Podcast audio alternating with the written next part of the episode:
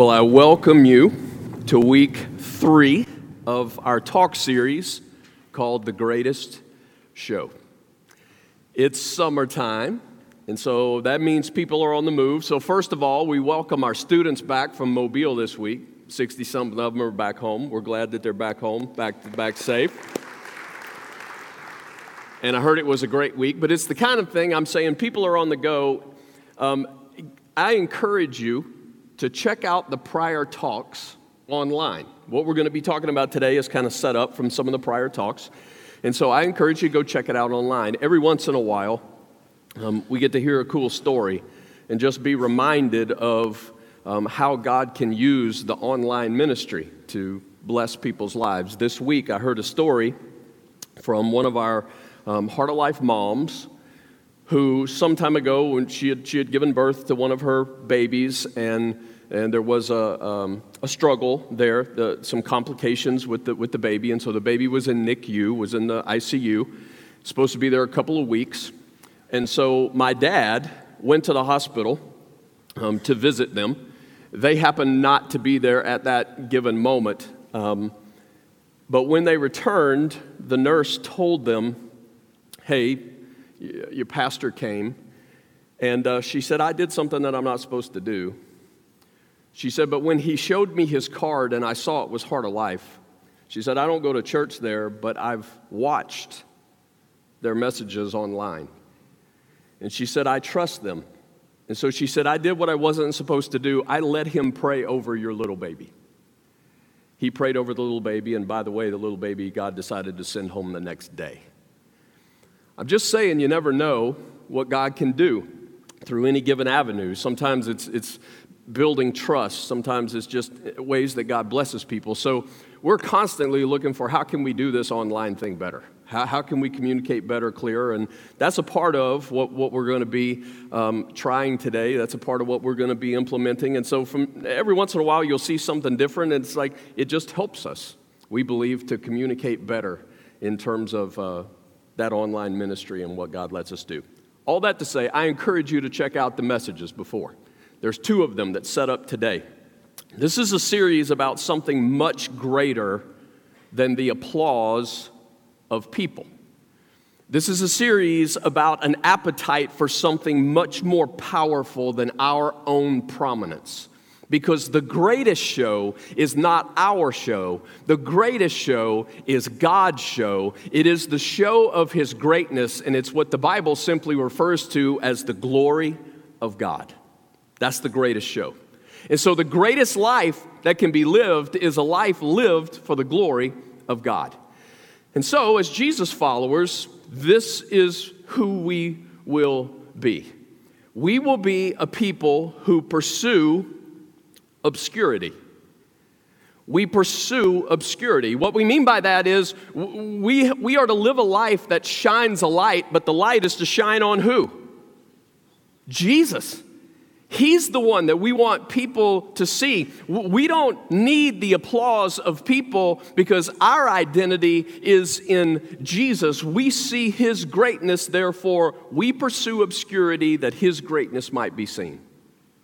Well, when we do that, there is an unmistakable link between seeing God's greatness and, second, being present intentionally in the lives of people we will show up in the lives of people. And you're going to see it again today, over and over. This link between, I don't need it to be about me. When it becomes about Jesus, then I realize I need to show up in the lives of people. That leads us to the third step, which is what we're going to talk about today, and that is to engage meaningfully.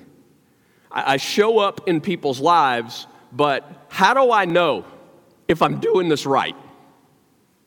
How do I know if what I'm doing is really the best for this person? It, it, how, what does love require of me in each situation? So that's what we're going to talk about today. And in order to do that, I'm going to take you on a little Jesus journey, if we can.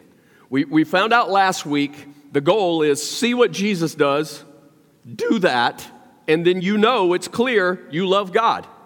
It's not some big list of rules that we're following. It's look at what Jesus does, you do that, and then you know. So, I'm going to start the journey in Matthew chapter 9. Matthew chapter 9, um, verse 10, and we're going to look at several different scripture today, but here's where it starts in Matthew chapter 9, verse 10. The Bible says, while Jesus was having dinner at Matthew's house, right? That Jesus was good on dinners, right? We see Jesus often hanging out with people having dinner. This is Matthew. Matthew would become one of the 12. He's one of the 12 who are going to follow Jesus. But many tax collectors and sinners came and ate with him and his disciples. Now, the reason the tax collectors are there is because Matthew was a tax collector. And when you hear the word tax collectors, you think hate. Everybody hated the tax collectors. They cheated people out of their money. The reason there's a bunch of them there is because when Matthew invites people over, ain't nobody want to go to a tax collector's house except a tax collector. They, they got to have their own parties because nobody else wants to go. Here's Jesus in Matthew's house and a room full of tax collectors. Let's keep going. When the Pharisees, the Pharisees were the religious leaders, when the Pharisees saw this, they asked his disciples, Why does your teacher eat with tax collectors and sinners? Now, by the way, if, if you don't get it, tax collectors were so bad, they have their own category of sin. Everybody else is a sinner, and then there's a tax collector, right? It could be worse. You could be a tax collector. That, that's, that's, that's the view. And here's Jesus in the middle of all this. On hearing this, Jesus said, It is not the healthy who need a doctor, but the sick. But go and learn what this means. I desire mercy, not sacrifice. For I have not come to call the righteous, but sinners. I want to hang out on this phrase for a minute. Jesus I, says, I desire mercy, not sacrifice. That's actually a quote from the prophet Isaiah. Long time ago, God had said the same thing through Isaiah, and God said it in the middle of accusing his people of their love being like the dew on the grass. Now, what does that mean? Well, what's the dew on the grass like? It shows up and then it's what? Quickly gone. Right? You may wake up in the morning and you, you see it, it looks like everything, and then, and then in a matter of moments, it is gone. And, and God is saying, that's what your love is like. You show up and you make these sacrifices, you, you make these offerings, but your love is gone. It's just these rituals that you are doing. The point is, God wants there to be something real with His people. He, he wants there to be an affection toward Him. He wants there to be mercy, He says, toward others. There's the link. When you love God, there will be mercy. When you, when you love God, you will show up in the lives of people. When you love God, you will, you will want to engage them in a meaningful way. God doesn't just want people who are just going through religious requirements. And so here he says, it's the, the sinners that he calls sick, and they need a doctor. And that's interesting in this case because these sinners, they are the people who have the most money. They're the tax collectors, they are the money movers. But he says they need a doctor, and that doctor is Jesus. But here's, here's what's happening in this room all the Pharisees can see is that if Jesus sits down with this group of people, Jesus, you're going to get contaminated. Jesus, you're going to be unclean. You sit down in this house with people like tax collectors, there's a ceremonial problem. Something huge is happening in that house, but they could not see it. They were focused on trivial matters, they were focused on ceremonial cleanness when Jesus is about to do something so miraculous, it's about an eternal sickness that he's going to heal in the life of these people. Let me show you another time. Another time in Matthew's gospel is Matthew chapter 23. Jesus, talking to the Pharisees, says in verse 23 You have neglected the more important matters of the law justice, mercy, and faithfulness. So, what's he saying? He's saying the stuff you ought to be paying attention to, you, you, you're, you're missing that. He goes on in verse 24 to say it this way You blind guides, you strain out a gnat but swallow a camel. Now, I don't think the Pharisees laughed when he said that, but I think anybody else who was looking on was like, swallow a camel. I think Jesus was a lot funnier than we realize. And I think these are the kind of moments. What, what is Jesus saying to them? He's saying you're focused on the trivial. You're straining out a gnat, and you're missing, we would say, the elephant in the room. You, you, you, you, you miss the camel that you just swallowed, right? You're, you're so wrapped up with the trivial that you miss the big picture. It's the same lesson that Jesus was teaching with I desire mercy, not sacrifice. One of the great obstacles to actually engaging meaningfully in people's lives, one of the enemies that keeps you from engaging meaningfully in people's lives is to be preoccupied with trivial things. And Jesus is warning them don't go through your day just focused on trivial matters. Don't go through your day only thinking trivial thoughts. Don't go through your day only dealing with, vi- with feelings that are actually just about trivial things. It's as though He wants us to, to every day pinch yourself, right? It, it's really, if you could pinch your, your heart, right? Otherwise, you're going to find yourself sitting in front of a screen all day and neglecting what he calls the most important matters, like mercy. What Jesus is teaching is you got to be intentional. You got to be intentional with your life about the weightier matters, the stuff that matters most justice, mercy, and faithfulness. It would do us well to ask the questions daily How much of my life is absorbed in the trivial? And how much of my life is absorbed in engaging people in a meaningful way? Now, I, am telling you, and you can search this out for yourself. This is a big deal because Jesus says it over and over and over again. He says it in Matthew chapter 9. He says it in Matthew 23. He says it over and over and over again. We see it in some of the greatest stories that we think of in the Bible, like the day that we're told that an expert in the law comes to Jesus and says, Jesus, how do I inherit eternal life? And Jesus responds to him one, you love God, all your heart, soul, mind, strength, and two, you love who? Your neighbor Link, ding, ding, ding, ding, ding. Anybody? Over and over again, you love God, then you're going to what? Love your neighbor. You, you love God, you're going to engage in people's lives.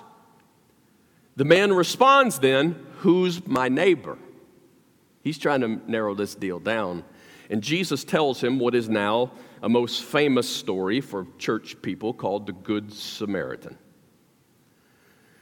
The story goes like this A man travels from the road, on the road from Jerusalem to Jericho. And as he's traveling along the road, he is attacked by robbers. They leave him for dead.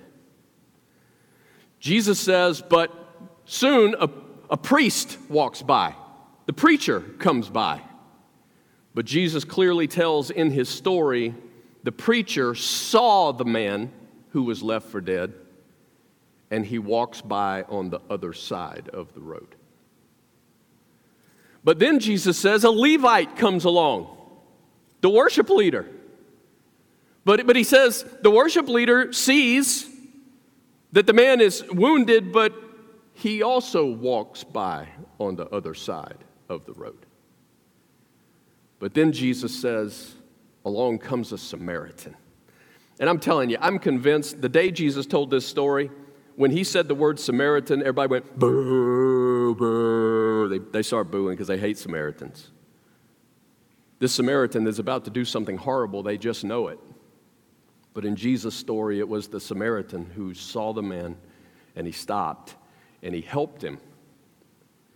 And then Jesus asked this question in Luke chapter 10 Which of these three do you think was a neighbor to the man who fell into the hands of robbers? And this is how the man answers. The expert of the law replied, The one who had what? Mercy on him. There it is again. The one who had mercy on him, Jesus told him, Go and do likewise. Go and do likewise. Now that sounds familiar. In Matthew chapter 9, it was go and see what this means. Jesus challenging. Here's what I want you to see, and now I want you to do something with this. In Jesus' story, the, the preacher and the worship leader, the priest and the Levite, they represent the same thing that the word sacrifice represented back in Matthew chapter 9 for us. It was going through some religious motion, but it's really only religious ritual? By the way, what does mercy look like? Well, in this story, Jesus answers that. If we go back to verse 33, he tells us what the Samaritan does. But a Samaritan enemy taught your whole life don't trust them, don't, don't have anything to do with them. But a Samaritan, as he traveled, came where the man was, and when he saw him, he saw him. He's got eyes to see the hurt that's in front of him. He took pity on him. That's a heart, a heart that cares, a heart that has compassion. He went to him and bandaged his wounds. I would submit to you that's one of the most beautiful pictures of mercy you will find anywhere in the Bible. What, what is mercy? Mercy is when you have eyes that can see the distress, a heart that has compassion, effort to make a difference, even in your enemies. Eyes that can see, a heart that cares, action to make a difference even to your enemies. That is mercy. By the way, I think the reason that Jesus picked a pastor and a worship leader to tell this story, it's a warning. It's a warning that for far too many people, they are caught up in the mechanics of religious activity but they have no eyes to see the hurts of the people around them. They got no heart of compassion to care. They put no effort into trying to make a difference. And I'm going to say, sometimes, unfortunately, that's even with the people we like, besides our enemies. I think that's why Jesus picked who he picked in the story. Jesus said, This is what our life is supposed to be about. But there's always danger. Your life to be about engaging meaningfully in the lives of people, but there's always a danger of preoccupation with trivial things. Those trivial things can be secular. I mean, it really can be anything from television to, to, to a computer, right, to a game system, to whatever your favorite hobby is, that that can preoccupy all of your heart and time. Or it can be religious stuff. It can be anything from preaching to praying to teaching to tithing, any kind of activity that does not cultivate a heart for the weightier things like justice and mercy and faithfulness. The proof?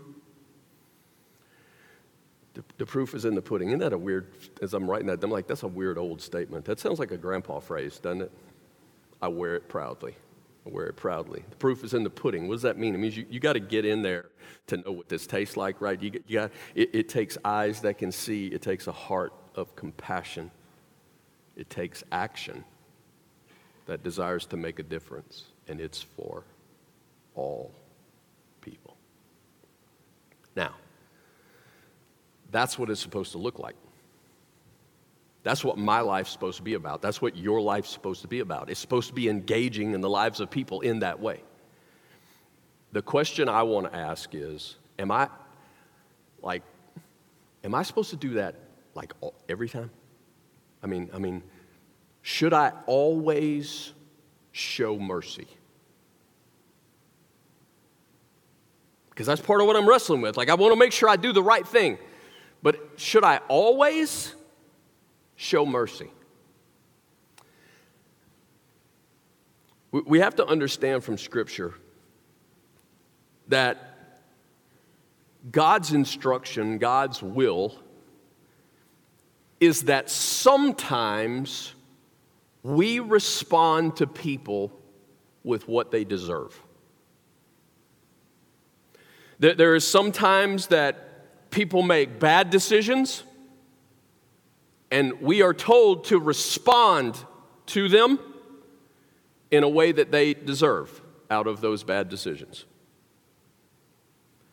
Sometimes we are to respond um, to good decisions that they make, but we respond in a way that they deserve. Does that make sense? So, whether it's bad decisions or good decisions, sometimes we are, we are given the instruction to act in such a way in this person's life that this is what they deserve.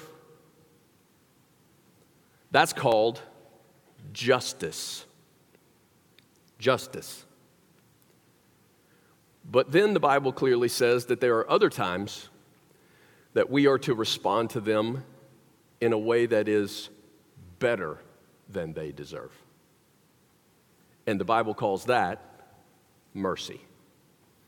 So, responding the way that's deserved, that's justice. Responding in a way that's better than deserved, that's mercy. When, when we appropriately respond in those ways, we are declaring the truth. Our God is a God of justice, our God is a God of mercy.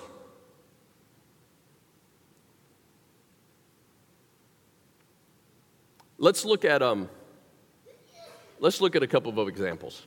I think this will help us get there. We'll talk about a parent, we'll talk about a judge, we'll talk about an employer. Justice and mercy.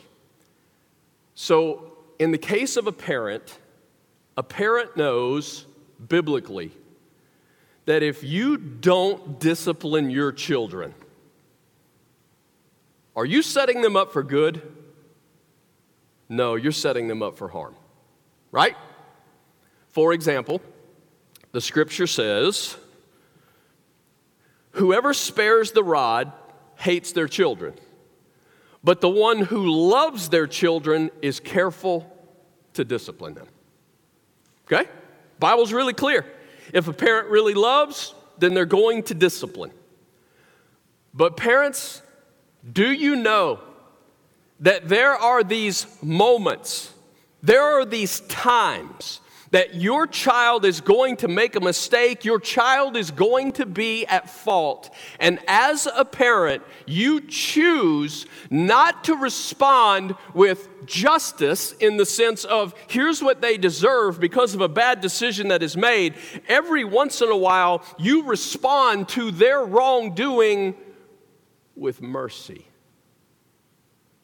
And the reason you do it is to be able to sit them down and look them in the eye and say, Do you understand this is what Jesus did for you and me at the cross?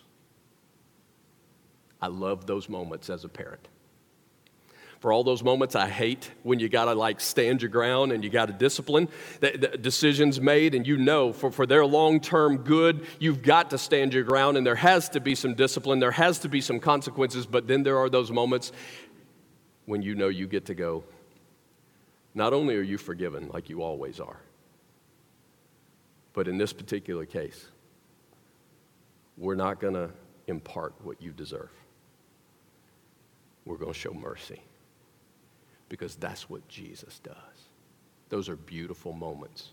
When you wisely select those as parents, it, it, it is one of the most powerful, impactful moments that you will ever have in communicating what Jesus really looks like. Justice, mercy. See what I'm saying? Justice, mercy. How about a judge? What's a judge supposed to do? A judge is supposed to be impartial. A judge is supposed to look at each situation and he, he should appoint a, a, a, a consequence, a punishment according to the seriousness of the crime. Here's what Romans tells us For the one in authority is God's servant for your good, but if you do wrong, be afraid.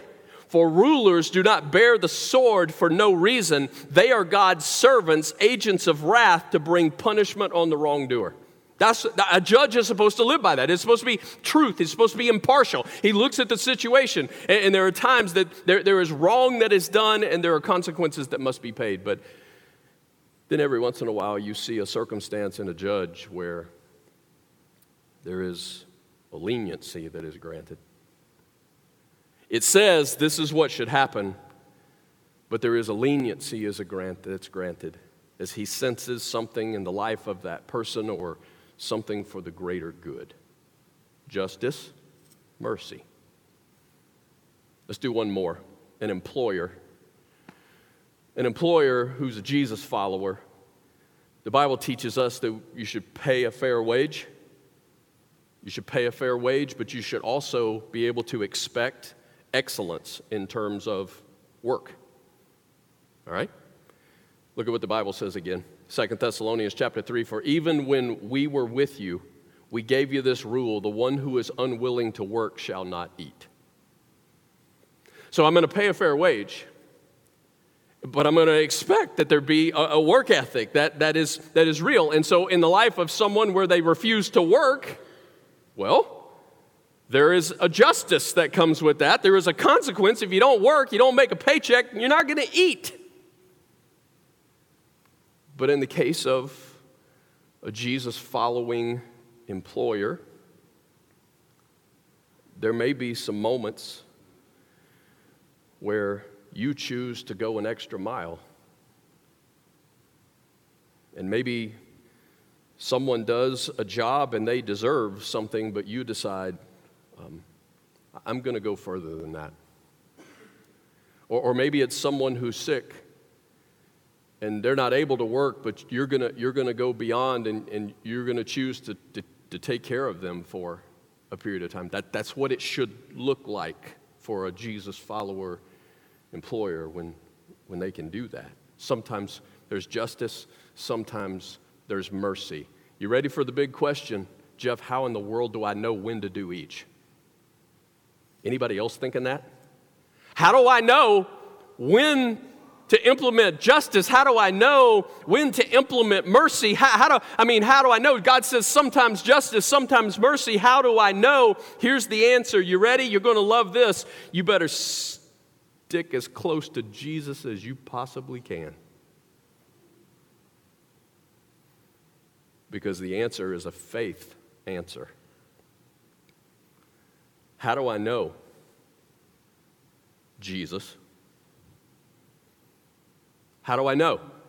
Jesus. You better stick as close to Jesus as you possibly can because the point is every time you engage a situation, there is not some exhaustive list in Scripture that says if all these things line up, then you show, show justice. If all these things line up, then it's first. You better stick as close to Jesus as you can. And when you get into those situations, that's where the relationship of being with Him, He leads you to know when justice, when mercy. The goal of Scripture is not to produce the list of rules. The goal of Scripture is to produce a heart that looks like Jesus. And the only way that happens is when you walk it out with Him.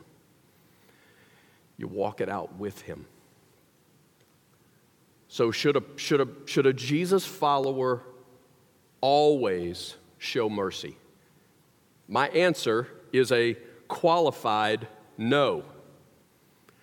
No, in the sense of sometimes it's got to be justice.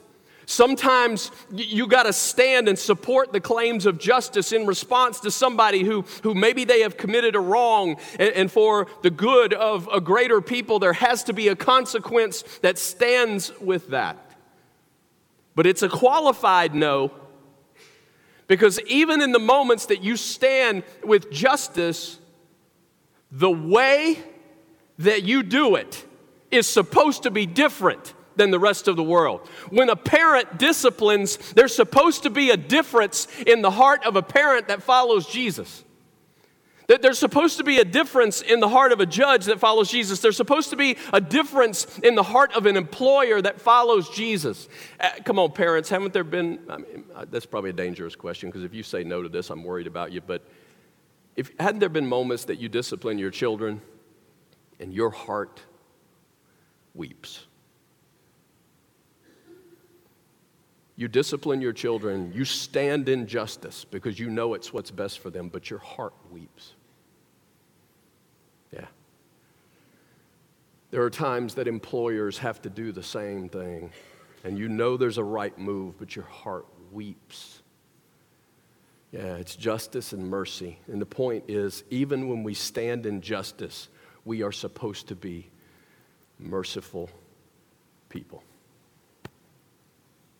You got to stick close to Jesus.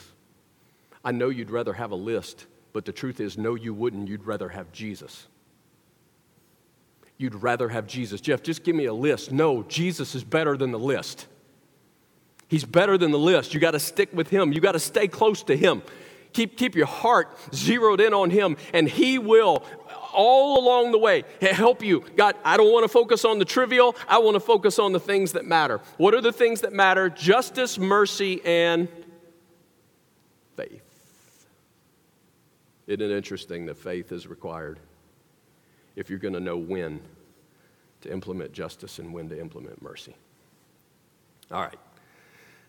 So let me just give you something to kind of wrap this up that maybe will help you remember maybe just a little. I, sometimes I like acrostics, which is just like a word that helps me like remember a few things when I'm walking through something. So that's what that's kind of how I want to end it in terms of okay, this week when you are attempting to engage in people's lives, how do you go about that? How, I mean, I want to meaningfully make a difference in a person's life, but how, how do I know that I'm doing that? Let me give you let me give you just kind of something to help you remember it. Two verses I'm going to give you, and then I'll show it to you. The first verse is 2 Timothy chapter 2. 2 Timothy chapter 2. It says, No soldier on service gets entangled in civilian pursuits, since his aim, his aim is to satisfy the one who enlisted him. I like that. What's it mean? It's saying the same thing that Jesus has been saying to us all morning. Matthew chapter 9, Matthew chapter 20. A soldier does not get entangled in trivial matters. Same thing. He's got an aim, and that aim is to please the one who is in authority. Okay? So we got an aim. I want that I just I want we're going to aim at something. Here's what we're going to aim at. Let's go back to Genesis chapter 12. Genesis chapter 12 is where God has the uh, initial, one of the initial uh, encounters with Abraham, and, and he's, he's making a covenant with Abraham, and he's, he's promising Abraham the difference this is going to make. And this is what he says I will make you into a great nation, and I will bless you. I will make your name great, and you will be a blessing. Blessing. He keeps going. I will bless those who bless you, and whoever curses you, I will curse. And all the peoples on earth will be, just in case you missed it the first time, blessed through you. Abraham, your life's going to bless. I'm going to bless you so that you can be a blessing. In fact, the whole world's going to be blessed through you. It's this, it's this early picture that we are given the difference that Jesus following people are supposed to make, we bless in the lives of people. We are to be a part of God's blessing in the lives of people. So today, I want to challenge you to aim to bless. Aim to bless. And it's just a little something to help you kind of put this together. Something to, to walk away with as you, as, you, as you go today as you go this week as you are seeing people as your heart is moved as you are ready to take action how can i help? Aim to bless. The b stands for begin with prayer. That's not just a church line. Your success is tied to that because who actually does the blessing? He does. Who, who actually makes the difference in people's lives? He does. You understand, there's just a beginning part of this where people have to want to be helped. Do you understand that? People have to want to be helped. You, you can't help someone who does not want to be helped. But that does not mean that you just back up, throw your hands up, and go, Well, I tried. That's not a heart of compassion. A heart of compassion says, even when people don't want to be helped, you are where? On your knees. God, will you give them a want to? God, will you help them to see? The brokenness that they're in. God, will you help me to know how to be a part of that? If it's something I'm supposed to say along the way, something I'm supposed to see, God, will you help me to be a blessing in the lives of people? Will you help me engage meaningfully in their lives? I want to challenge you to this week think about a brief list and we'll follow this up probably some next week um, with something more, but a brief list. Who, who, who are the names? Who are the names? Who, who are the names of the people that you see around you? They hurt. Some of them, they do not know Jesus, but, but who's the list? Make the list and pray for the list. Pray. It's where we have to start, all right? It's where we want to start. The L, stands for listen. Don't you hate that? Listen. Because this is not about convincing the person of your point of view. This is about listening to their point of view, even if you disagree with them. And man, that's tough for some of us. I'm going to say it again.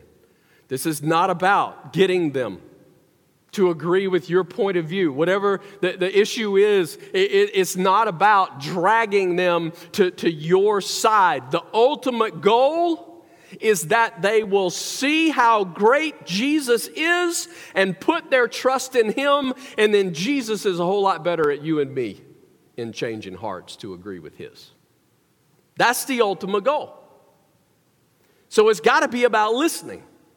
I, think it was Francis Schaeffer who, who once said if you've got an hour, spend 55 minutes listening and asking questions, and then take the last five minutes and say something meaningful. That's pretty good advice. Take 55 minutes and listen, ask questions, and then the last five minutes, say something meaningful because you have to listen to their heart before you can speak into their heart. That's the L. Listen. The E is eat. I like that. Well, who does that? Jesus. That's where we saw him start today, right? He's in the house of Matthew. He's there for dinner. We often see Jesus eating. He's either at a wedding or he's at a party or he's at somebody's house. He, he's always eating. This is the one that we tend to go, well, well yeah, that's kind of obvious, but I'm convinced that this might be the most difficult one for us. You're like, no, it's not that difficult. I promise you, Jeff, look at me. I know how to eat. No, I'm saying it's the most difficult because to sit down and have a meal requires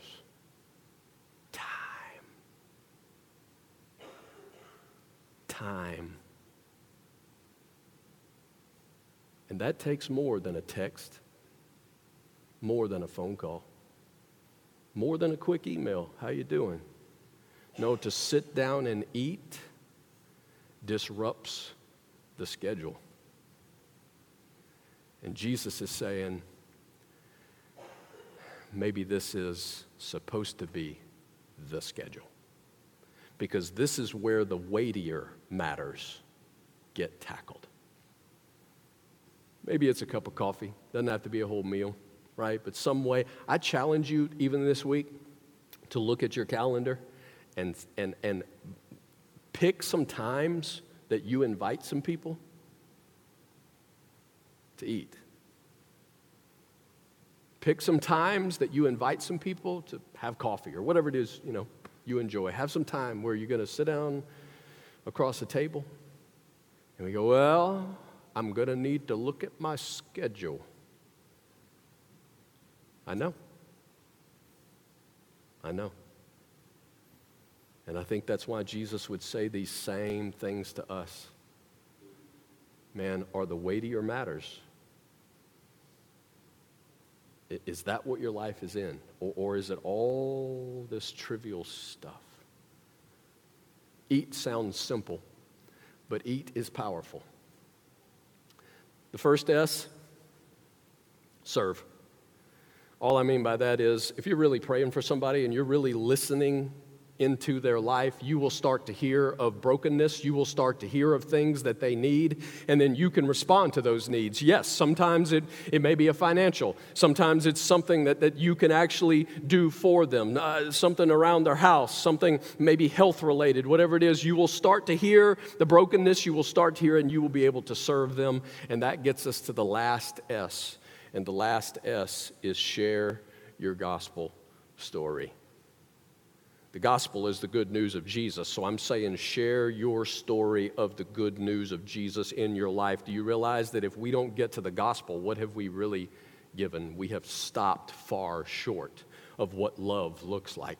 Because we can feed and we can clothe and we can, we can house, we can do all that stuff, but I mean, the ultimate goal is that they see how great Jesus is. The ultimate goal is that their life be entrusted to Him. And so, after you have prayed, right? You prayed, God, make my heart right. God, give me eyes that can see. God, how, how can I? And then you listen, you take the time to, to value who they are, right? To enough time that you'll sit down and, and to eat, and the barriers come down, and the conversation starts to happen. You hear about the brokenness and the needs, and so you're willing to serve. They see you're not, you're not mightier than they, right? You're not holier than they. You, you want to care, and then you're ready to share.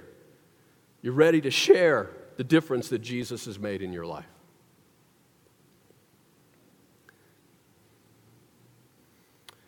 This past uh, week, Jen and I got away one, one uh, lunch. So she and I were having lunch together one day for a few minutes. And as we're sitting there eating lunch, she said to me, do you hear what's going on behind you? And I said, uh, No, baby, I'm just focused on you. That's the best thing some of y'all got today, all right? she said, Listen, I didn't really say it exactly like that, but I should have. Uh, she said, Listen, and the guy behind me was talking to his friend.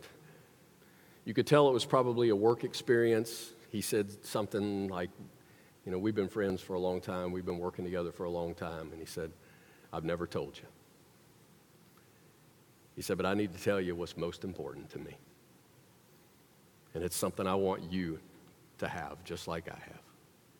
And he just started unpacking the truth of who Jesus is and how much Jesus loved him. And the day that he had turned his life over to Jesus and the brokenness that was there and how Jesus was still working and Jesus was still healing, he did a fantastic job sitting at a lunch table.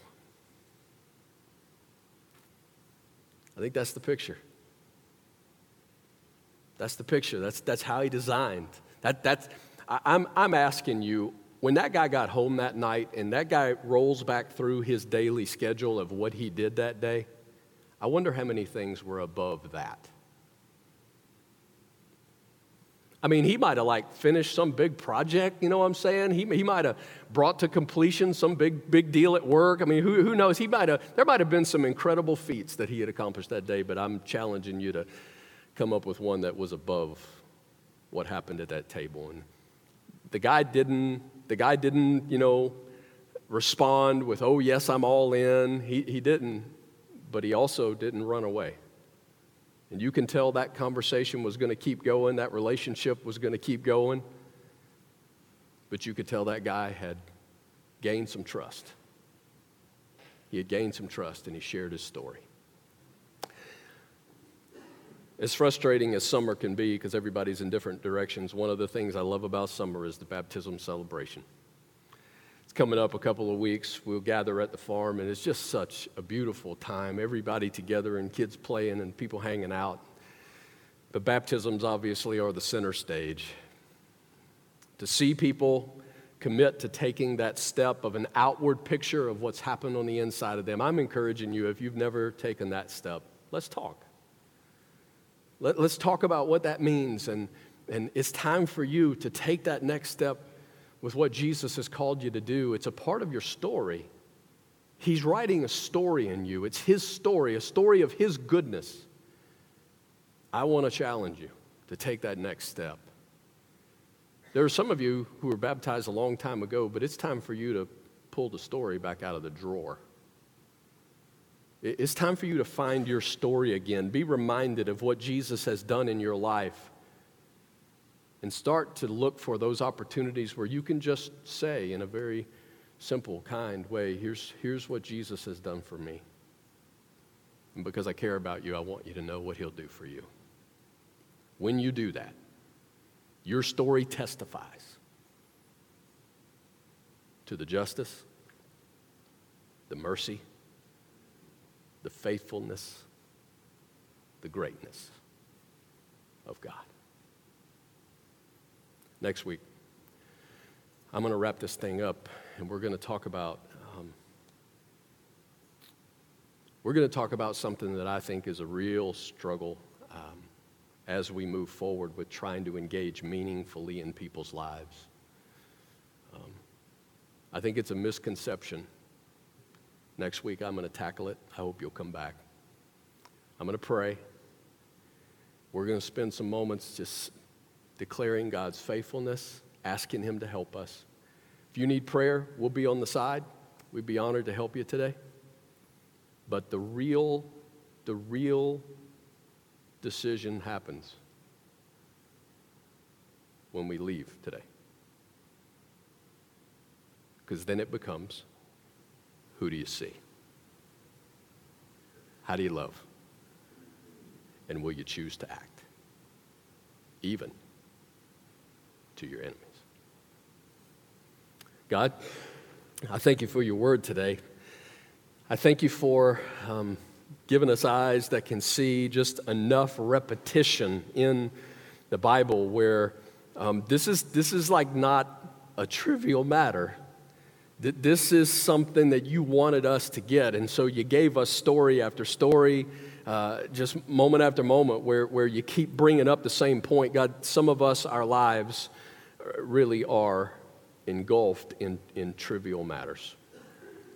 Um, and I'm asking you to give us a heart that can distinguish the way you distinguish that which is weightier justice, mercy faithfulness. God, I pray today that this wouldn't just be a talk that we sit through, but that it really would become more of the pattern of our hearts. God, that you, you would do in us what really needs to be done today. God, you would change in us. God, some of us are scared to death to engage people. We're so afraid that we're going to do this wrong. And I'm asking that you'd give us a glimpse of who you are, that we would trust you more, that we would know that you love us to a degree that is greater, that we don't have to fear our failure. Give us faith that we'll know what to do as we enter those moments. And thank you that it's not a list. Thank you, it's you help us to stay as close to you as we can. It's in the name of Jesus we pray. Amen.